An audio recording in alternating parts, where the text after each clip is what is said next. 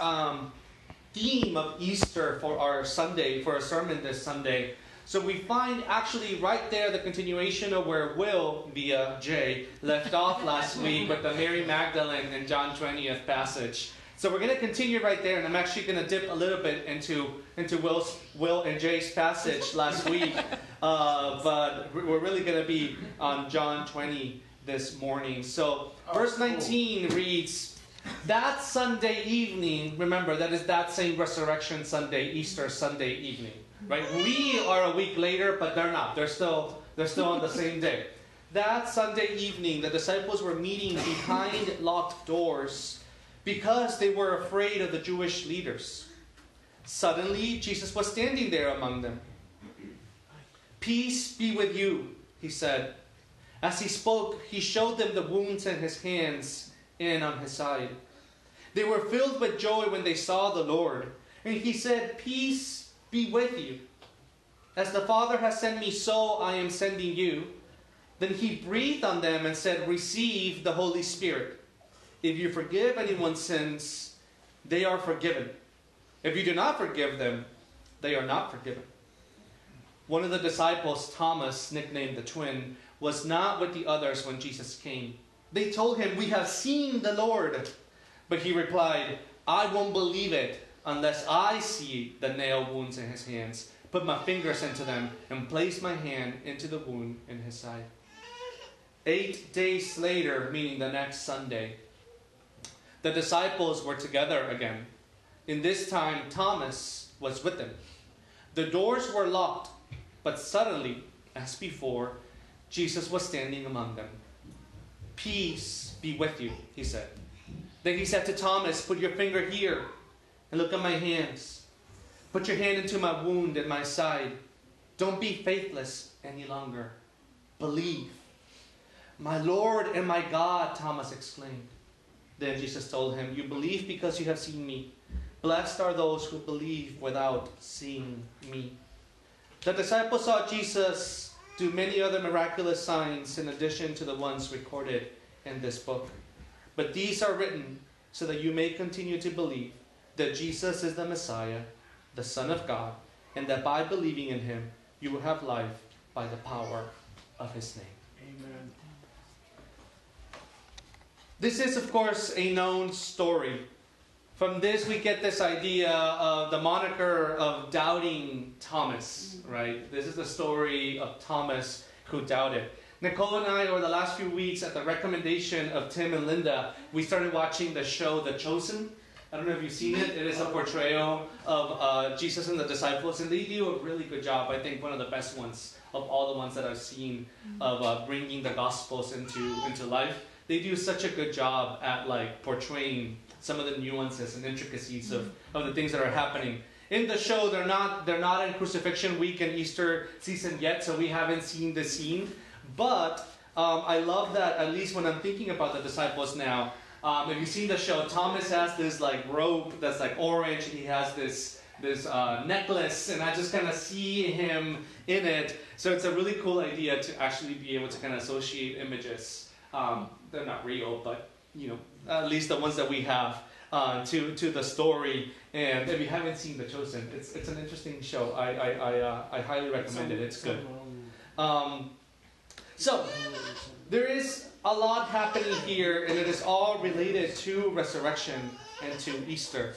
And like I was saying, I think it's important to keep the context because for us, eight days have already passed, but for this story and for the disciples, no time had really passed. And what we have is on last week's uh, sermon, we know that Mary Magdalene had gone over to the tomb. One of the things that she was going to do was to tend to the tomb, which is what you would do normally when you were taking care of a body that had been that had been buried, not really buried, but and put in, on, on a tomb. And when she gets there, she sees that the huge rock that is covering it has been moved, and she walks in there, and there is no body in the tomb. So she is thinking that his body had been stolen and taken away. And she starts crying and is really, really confused. One of the reasons why she thinks that his body had been stolen is because remember, the last seven days prior to this, really the last four days prior to, to Good Friday, to Crucifixion Friday, Jesus spent about a week's worth of time causing trouble in Jerusalem. and that trouble ultimately ends with his trial and crucifixion. So they are all really nervous because they knew, the disciples knew that Jesus had caught the attention of the leaders of the time, specifically the Sadducees, who were the leaders around the temple, the leaders of which Jesus had gone into the tables and flipped them. Jesus, the disciples knew that Jesus had been causing trouble. And they were scared that it had been the same leaders who had grabbed his body and had stolen from the grave, from the tomb. So when she goes in there to check in on the situation, there is no body. And she's crying. And then she sees these two messengers, two angels show up. And one sitting on one side and the other one sitting at the other side. And they say, Why are you crying? Why are you looking for him? He's not here. And she's thinking that he's been stolen. So then she sees this man who she thinks is the gardener because she doesn't recognize him. And she's talking to him and she's saying, If you have seen him, please tell me where the body went. This is my rabbi, my savior, my, my Lord.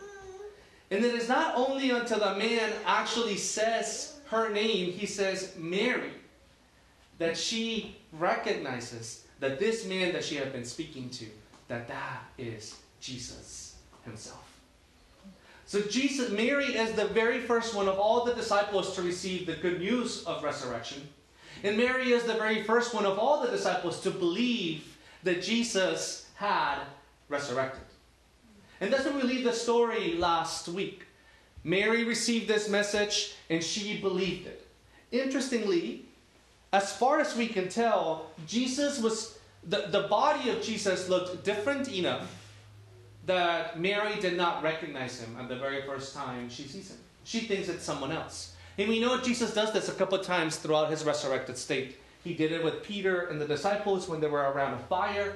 He sits next to them and they're talking, and they don't realize that it's him until all of a sudden they realize that is him. So there's something interesting going on here, right? Mary doesn't recognize him fully, and we, we don't entirely understand why or what's going on.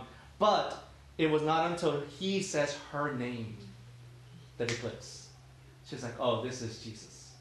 He has resurrected, indeed. And he says to her, Tell everyone that I am ascending to heaven and I will be with my God, your God, my Father, your Father. And she tells, he tells her to take this message, these good news, to the disciples. So she does. And then the story starts here again. That Sunday evening, after Mary had already received the message, after Mary had probably communicated it already, the disciples were meeting behind locked doors because they were afraid. The only thing that we can understand from this is that Mary came and told them, preached to them the good news of the resurrection, but the disciples did not believe her. Because they were still gathering behind closed doors and they were terrified. They didn't believe her. And I can just imagine the conversation, right? Mary you're just hysterical, Mary. You're crazy. You're a little emotional. That's not really him. It was the gardener, the gardener, Mary. Obviously, that was not Jesus. They were scared. They were terrified.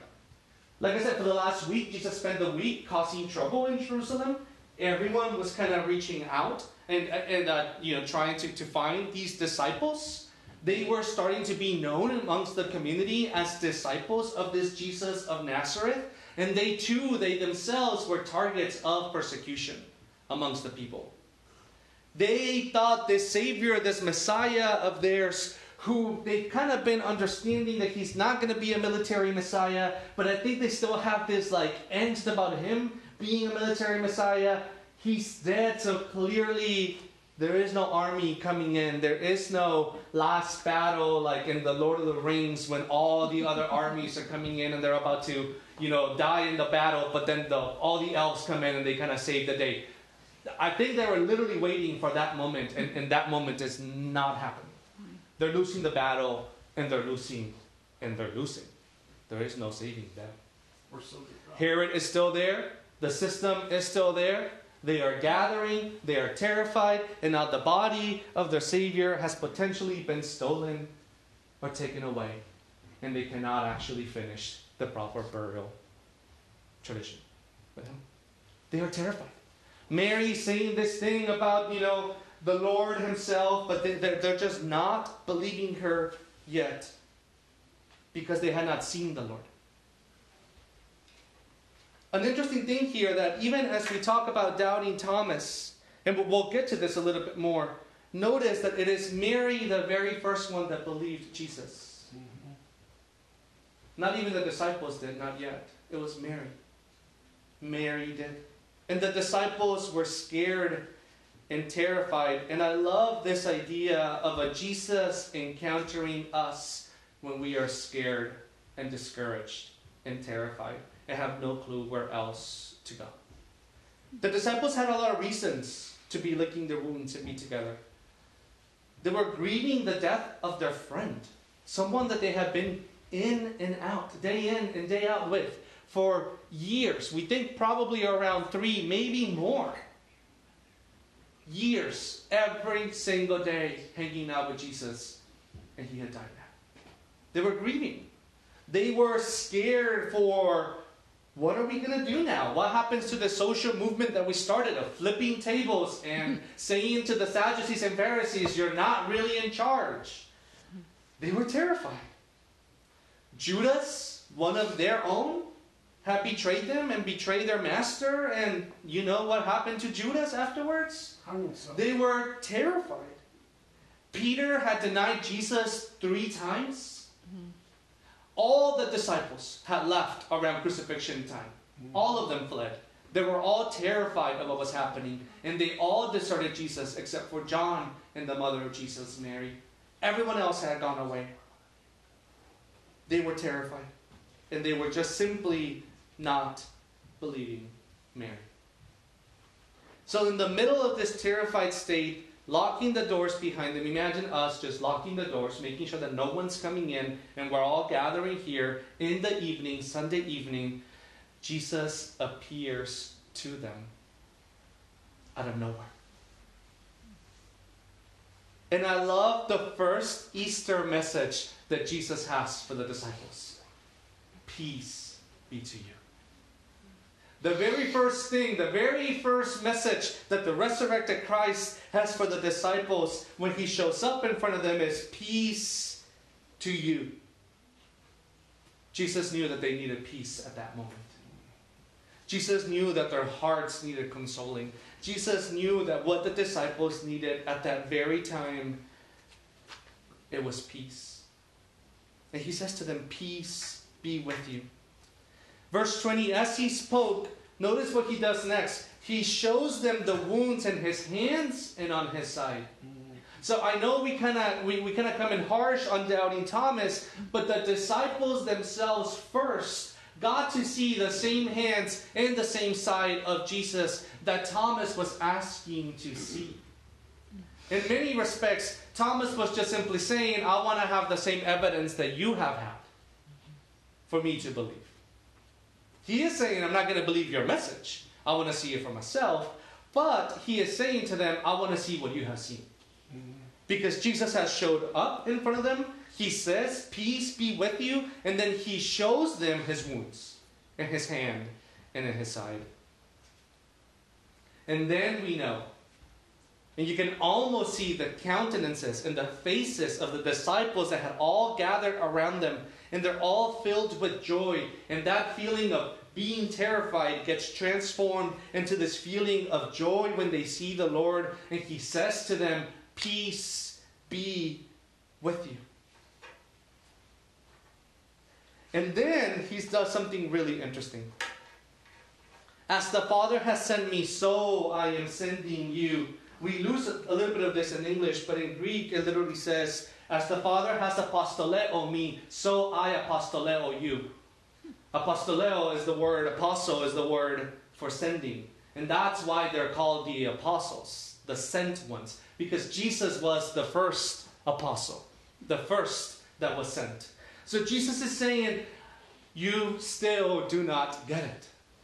The whole thing that we've been doing this whole time, it wasn't for you to gather after I am gone. It was for you to be sent out and to start preaching the good news and the story of the resurrection of Jesus. It was not for them to gather, it was for them to be sent out, to be apostles, to be messengers, to go on and to do the things that God and Jesus had told them to do. But they still had not gotten it. They still believed that for them, after Jesus is gone, what, what their instinct, and I get it, it's exactly what I would have done, but their instinct is to gather, to kind of close in ranks, to lock the doors, to not let anyone else know. And Jesus is saying to them, No. I am calling you to apostleship. I am calling you to send you out. I am apostolating you. I am sending you out just like the Father has sent me. And then there's this beautiful image. Then he breathes on them and he says, Receive the holy essence or spirit, the holy wind, the essence of God, my essence. And there's these beautiful parallels here to obviously to the Genesis story, right? There is this Jesus that's showing up in the middle of the room out of nowhere very similar to this idea of God creating the created order out of nowhere. And then once that is there, God grabs this, this pile of mud, and what, is, what does God do? God breathes life into Adam and Eve. And in this same way, there is this idea of Jesus breathing into them the Holy Spirit. And then when Benji and Grace were here, Benji uh, preached from the Ezekiel 46 dry bones passage. Once again, we see the same, the same construction. When the bones were dry in the desert, it was the breath of God. God breathed into them life. And then these bones took on life and form and action and flesh and muscle. It was the breathing into them that gave them action in spirit. So then he breathes unto them and he says, Receive the Holy Spirit. This is revolutionary. This is changing a different anticipation and a different way of interacting with God. From before this moment, the essence of God, the Spirit of God was separate from them. It was something that you would go and you would search for at the temple. It was something that you would go, you would search for at synagogue. And you would be depending on religious leaders to show you the essence and the spirit and the presence of God. But what Jesus is saying is, I am giving you my same essence. And as he's empowering them to go out into the world, he's saying, You're going to do it with my essence, not just with your own but with the Holy Spirit, with the holy wind, with the holy essence of God that is going to be with you.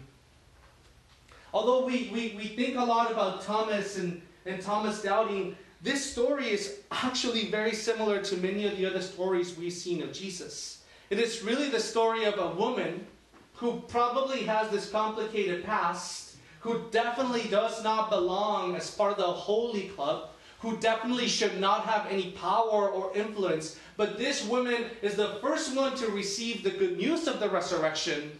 And even without seeing Jesus, she sees the gardener, she believes in him. Just because he called her by name.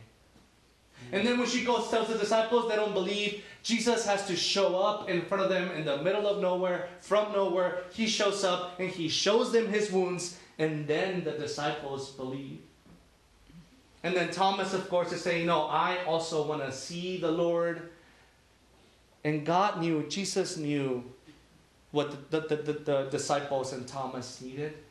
He didn't need to reprimand them. He didn't need to say, Oh my gosh, here you go again, not having faith. He gives them exactly what it is that they need.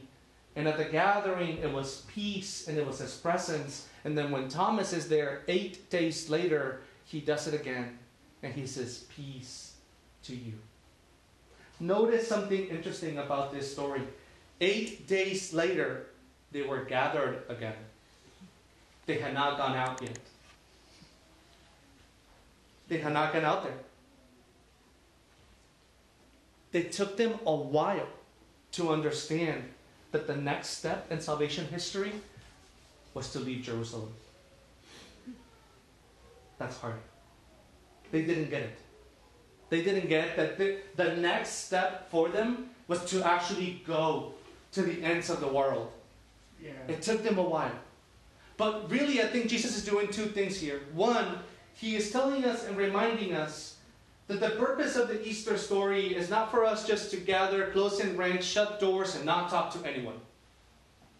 The purpose of the resurrection and the Easter story is for us to be empowered by that same joy and that same spirit and share these good news with everyone around us, but to go, not just to stay. And I think many of us, at least for me, anytime I am scared and anxious and terrified, the very first thing I want to do is just huddle up, is be paralyzed, be in fear. I love the, the refrain misery loves company. Mm. I love company when I'm in misery. That's exactly what I want to do. But what Jesus is saying to them is, I am sending you out. And then this is what he does, and, and I find this just so fascinating. He says, Go on and forgive sins. And if you forgive them, they will be forgiven. And if you do not, they will not be forgiven. For the time in that day, what Jesus was saying would have landed as heresy in the, in the ears of the people around him. Because they would understand that only God has the power to forgive sins. So, what do you mean I am telling you to go out and forgive sins in the name of Jesus? That would not make any sense to them. But here's part of what's happening with the Easter story. He says to them, Peace to you, because one of the first things that we need to understand is that because of Easter, because of crucifixion, because of resurrection, we now have peace with God. He took care of all the sin issue. He took care of all the judgment issue. He took care of all the not being able to be at peace with God. The resurrection and crucifixion story takes care of that. You are now at peace with God. And further, He is giving us His Holy Spirit, He is giving us His essence, and He is commanding us and instructing us to go in that same authority, power, and essence, forgiving sins to those around us. We see two things. One, we never know or hear of the disciples not forgiving sins to anyone. And I would advise us not to do the same thing, right? To, to do the same thing, to not, not forgive people's sins. To be merciful and to continue to forgive people's sins. And what they do is they start this movement of people and apostles that go on forgiving people's sins in the name of Jesus and saying to them, Peace to you. Can you imagine the power of a community that is a forgiving community that goes on forgiving each other's sins all the time? Not taking up offenses, not holding things against each other, not you know, ruminating on the things that happen, but having this ability to forgive sins and to declare forgiveness of sins for other people in the name of Jesus. Our tradition doesn't really do this, but other Christian traditions really do. And there is this idea of confessing sins to someone else, and then that person looks at you and they say, Your sins are forgiven. It is a constant and incarnated reminder of the reconciliation work of the gospel that God is doing, that Jesus is doing for us, but we get to do it with each other. And this is part of the gospel that we have been called out to do. To go on and to forgive sins. To say, you are at peace with God, your sins are forgiven because of the resurrection story, because of the faithfulness of Jesus, because Jesus did not stop being obedient to God to the point of death. All of our sins have been taken care of in resurrection, and now your sins are forgiven. It doesn't matter what you have done. It doesn't matter how evil you were. It doesn't matter how selfish you were. It doesn't matter how many times you've been told that you do not belong. Your sins are forgiven. It doesn't matter who you are. It doesn't matter that the nightmares, the trauma, what you have survived, what you have gone through, everything that you have imagined, everything that you have done, all of you is at peace with God. And your sins are forgiven. one of the very first things that we do in our relationship and in our communion with God is that we ourselves set up these, this, this distance with God and we say, I am not worthy to come in front of the presence of God. But the very first thing that Jesus did in his resurrection was to remind the disciples, Peace be with you.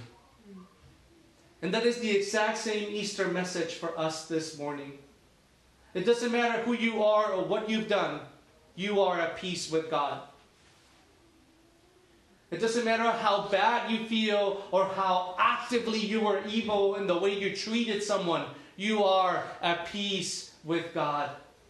It doesn't matter how you feel, you are at peace with God and your sins are forgiven. Imagine the power that this would have if we could internalize this just for our families between our spouses and our siblings and our parents and our children, if we could look at them and say, Peace be with you, your sins are forgiven.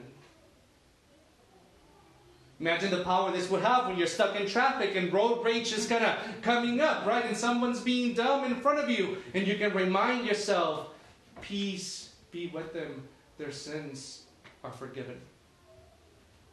Imagine the power that you will have for yourself if every morning and every night you could get up and you can remind yourself and say, Peace be with me, my sins are forgiven.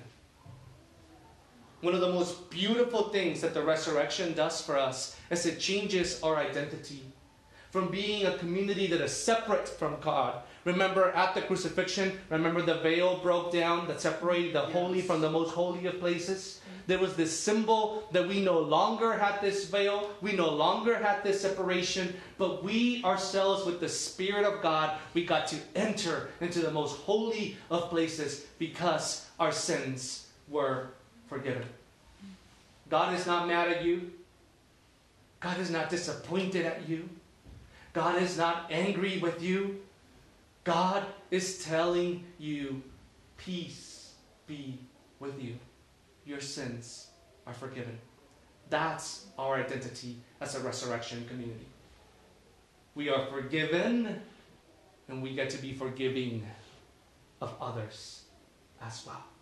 So I want to do something, and I know I'm going to make you a little bit uncomfortable. That's not my goal, but I, w- I want you to, to look at a person next to you or behind you and look at them in the face and tell them, Peace be with you.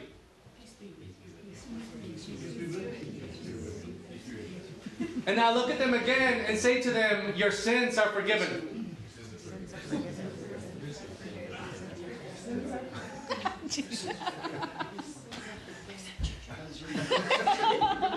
if you could see what I'm seeing is just smiles.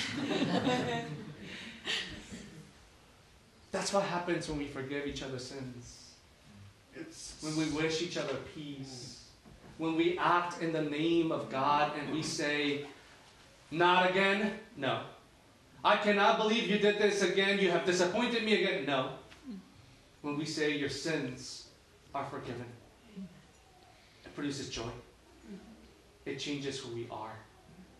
It changes how we act and how we think of ourselves and of each other. So, my prayer and my challenge for us this morning and this week is that we might be just like the disciples this forgiving community, this empowered community. It took them a while. It took them maybe a few more months to really start getting out of Jerusalem. Yeah.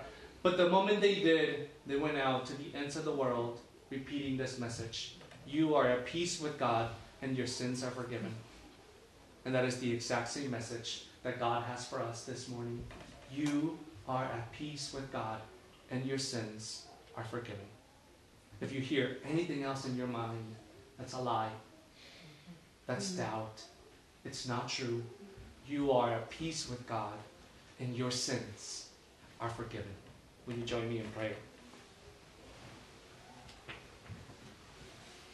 Father, we thank you for this first Easter message that we heard from Jesus to the disciples. Peace be with you. For those who are going through trials and tribulations and suffering right now, we ask for peace. For marriages that are struggling right now, we ask for peace. For familiar relationships that are strained right now, we ask for peace. For those whose body health or mental health is struggling today, we ask for peace. For those minds and souls who have doubt in their hearts, we ask for peace. May your peace, this peace that goes beyond all understanding, may it be present with us at every single second this week. May we walk in peace. May we preach peace. May we talk in peace. May we think in peace. Let us rise up and go to bed in peace. Let us be peaceful people that are resting on the certainty that our sins are forgiven and that you are saying yes to us. And you're inviting us to communion and fellowship and worship with you. Father, we want to be this community that unabashedly believes that we belong with you, that all of our neighbors belong with you, that the people that drive us nuts, they also belong with you. So give us, God, this heart like yours that is welcoming of our entire city, our entire neighborhood, our entire family. Let us preach peace to everyone around us let us see the miracle of resurrection.